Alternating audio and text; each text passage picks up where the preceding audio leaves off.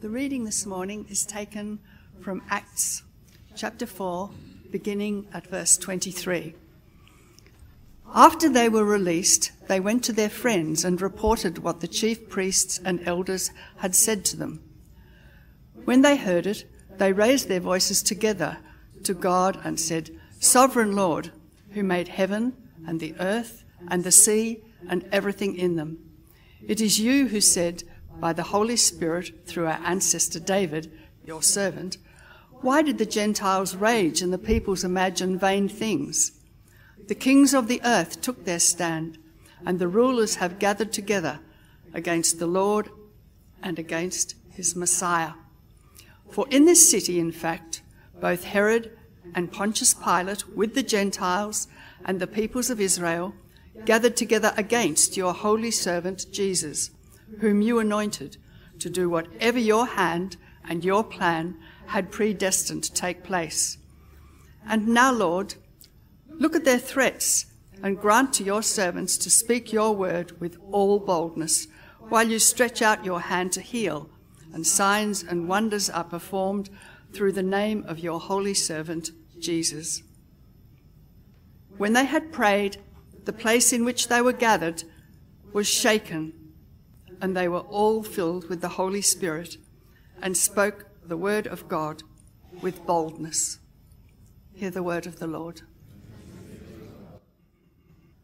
Uh, the Christian story is the story of us, uh, us as a group of people, us in relationship with God. It's, it's a big picture story. Often we can think about life very much individually. I've got to create my own story, I've got to make my own way, but we actually all fit into a big picture, a, a landscape of what God's doing across the world. And each of us have parts that God calls us into to be able to play in order to bring blessing to the world. Not all of us find. Uh, our way in understanding fully of what God has for us, but God has purpose for us. He has a story that involves us and Him. Uh, when we think about that big picture, the response of our hearts and our souls should be Thank you, God, that you have chosen me to be a part of your story. Thank you, God, that you've chosen me to be a part of your family. Thank you, God. And so this morning, uh, what we're talking about is how we are, as a people of God, called to give appropriate response to the initiative of God.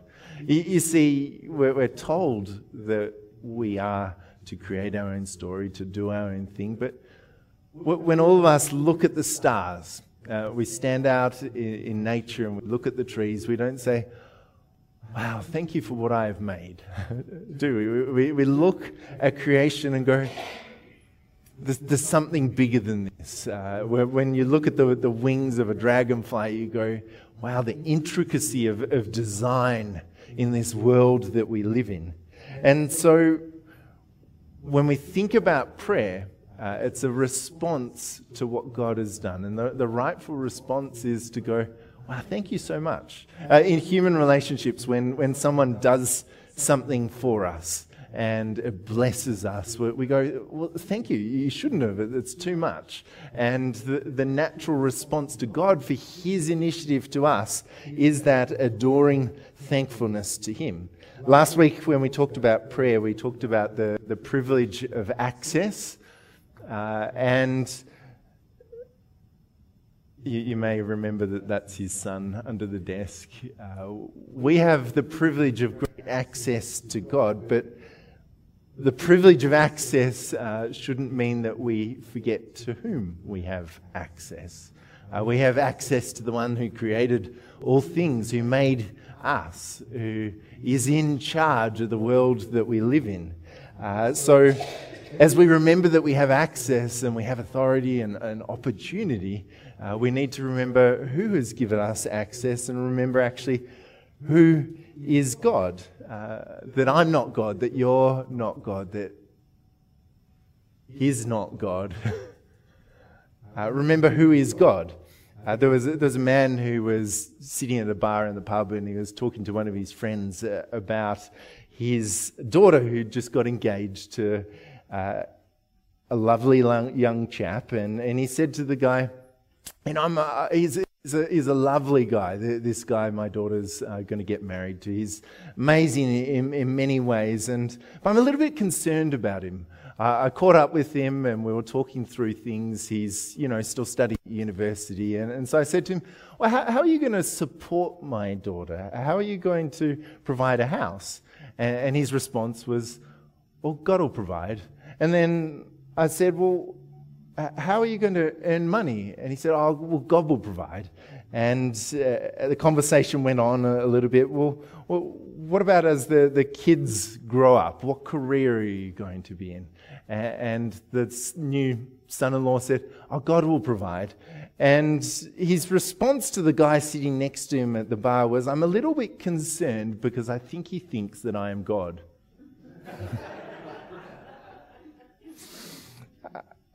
we live in a very rich world where we can do things that produce results that sustain us in life. Uh, sometimes we forget that actually God gives us the hands, the, the brains, the intellect, what we need, the job, the opportunity to be able to put food on the table, to have shelter over our heads, that God is actually our provider. And so in prayer, uh, adoration is reminding ourselves who God is and remembering that we're not God and He is. Uh, sometimes we find uh, that maybe we don't pray enough because we have a little bit too much confidence in our own ability to provide for ourselves and maybe not enough recognition that what is provided for us is the blessing of God to us. So remember who God is. Uh, that, that's a, a key of prayer. We're going to look at Acts chapter 4. If you've got your Pew Bible, the Red Pew Bible, uh, uh, in front of you, uh, then you can open it to page 888. Uh, we're looking at the, the believer's prayer for boldness. Uh, they were, as new believers, spreading the gospel, facing increasing persecution, and their prayer towards God was not God, take all of this away, but uh, God, give us uh, what we need. Work, uh, give us the boldness, uh, work in us that we would have what we need to fulfill what you call us to. In- interesting prayer, isn't it? It's a prayer that captures the picture of not just receiving, but taking part in a bigger story. Uh, what you see as you read through this passage is they spend a lot of time actually with eyes fixed towards God. Uh, so, so we see them uh, say, Sovereign Lord, uh, remember who God is, the, the, the, sovereign Lord of all who made the heaven and the earth. So they remember who God is. Uh,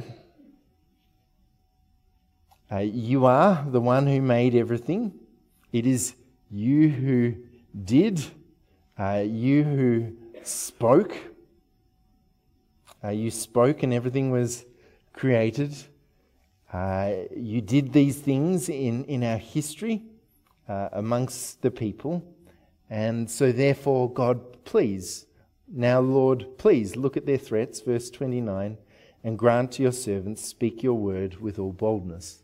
Uh, so, so, what you see is that roughly 75% of this prayer is uh, Sovereign Lord, you are, you made, you spoke, you did and then this short little request at the end. And the short little request is, is about saying, Well, God, this is who you are.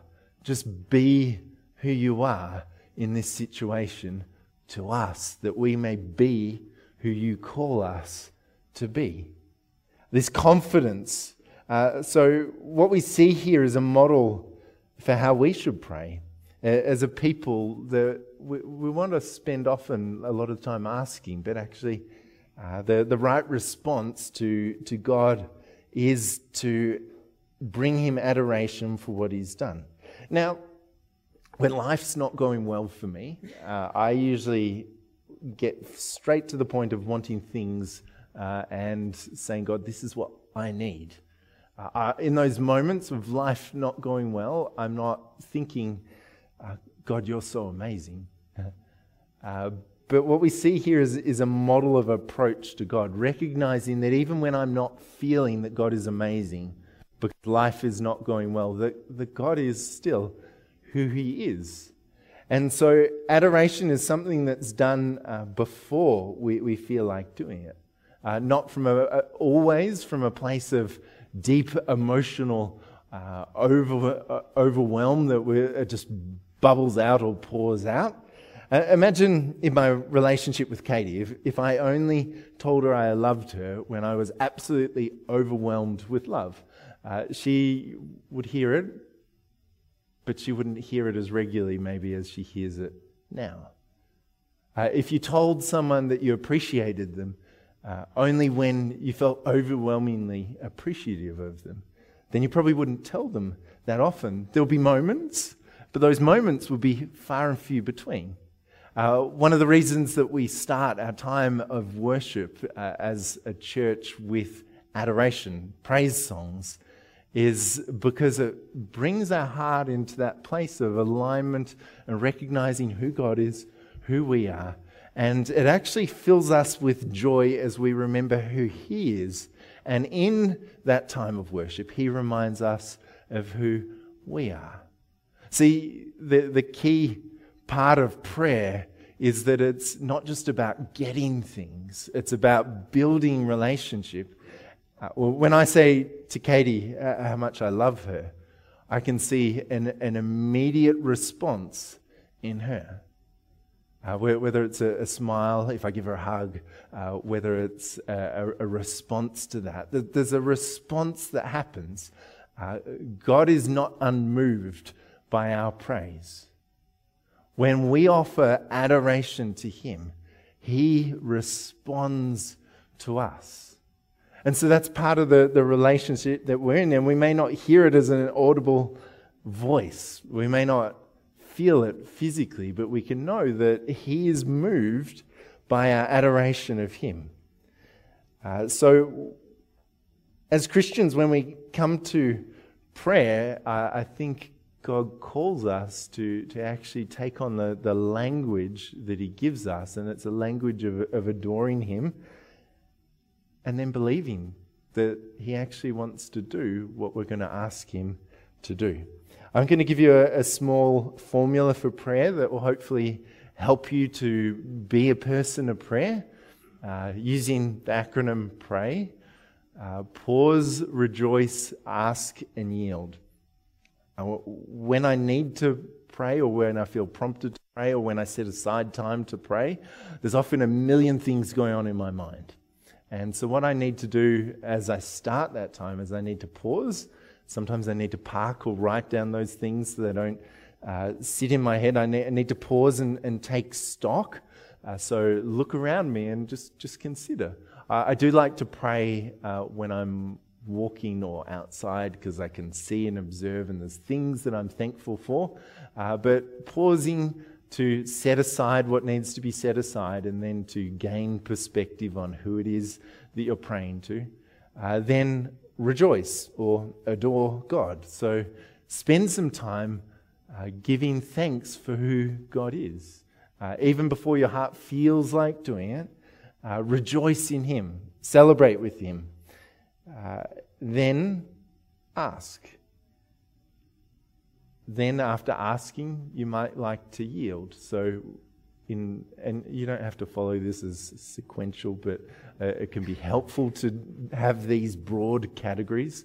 So, so as you ask, uh, you yield, and the act of yielding is just sitting before God and uh, listening to what He might have to say or encourage you with, how He might want to direct your heart. Next week, Kirsty's going to be talking a little bit about listening to God. So that's that yielding act.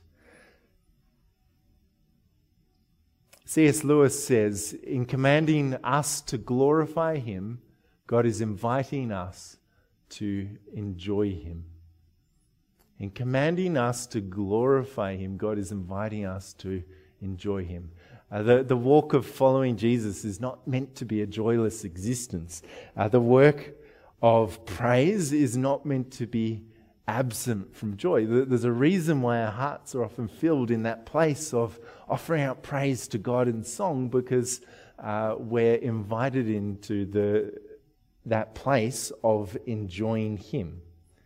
Uh, so let me encourage you to see prayer as a place where, even if you've not found it yet, there is actually a storehouse of joy for you to discover. We're going to do an exercise now. Uh, I want you to all grab a book. If it's green or if it's uh, red, it doesn't really matter. Uh, what we're going to do is we're going to open up to Psalm 8. Uh, the prayer book has, so I, I would like every person to have a book in front of them. So Psalm 8 can be found on page 427 of the Red Bible.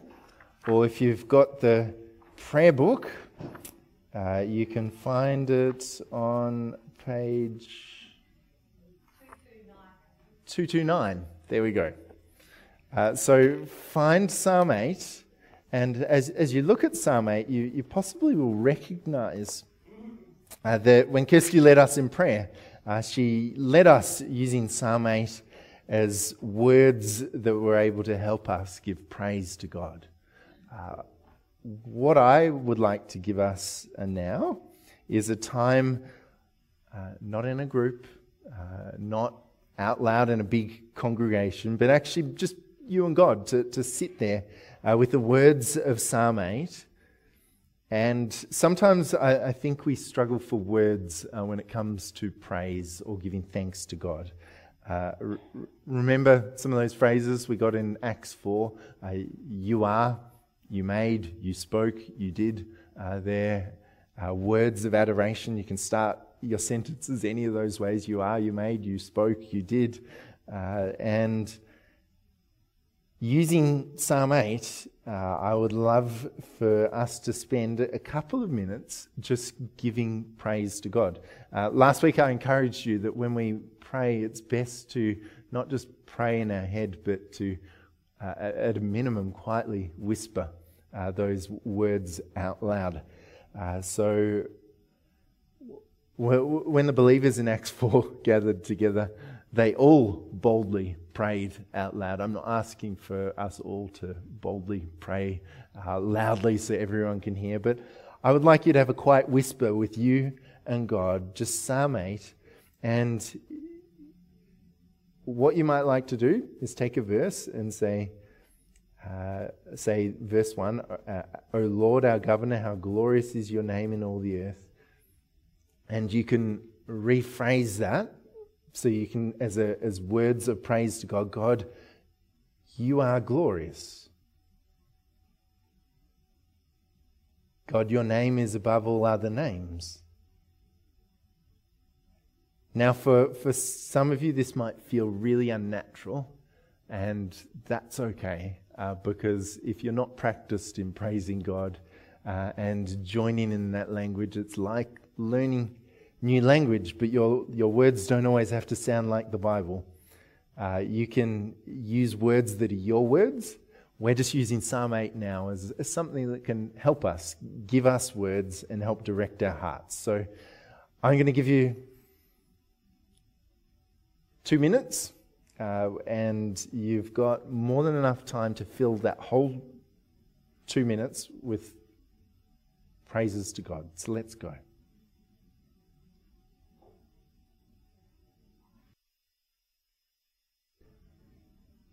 You are who you are, uh, that, that you made us, uh, that you spoke us into existence, and that you have done good things for us. Uh, we ask that you continue to pour out your Spirit and fill us with love, that we may respond to your, your kindness towards us with adoration, praise, rejoicing that you are worthy of. We pray this in the name of Jesus. Amen.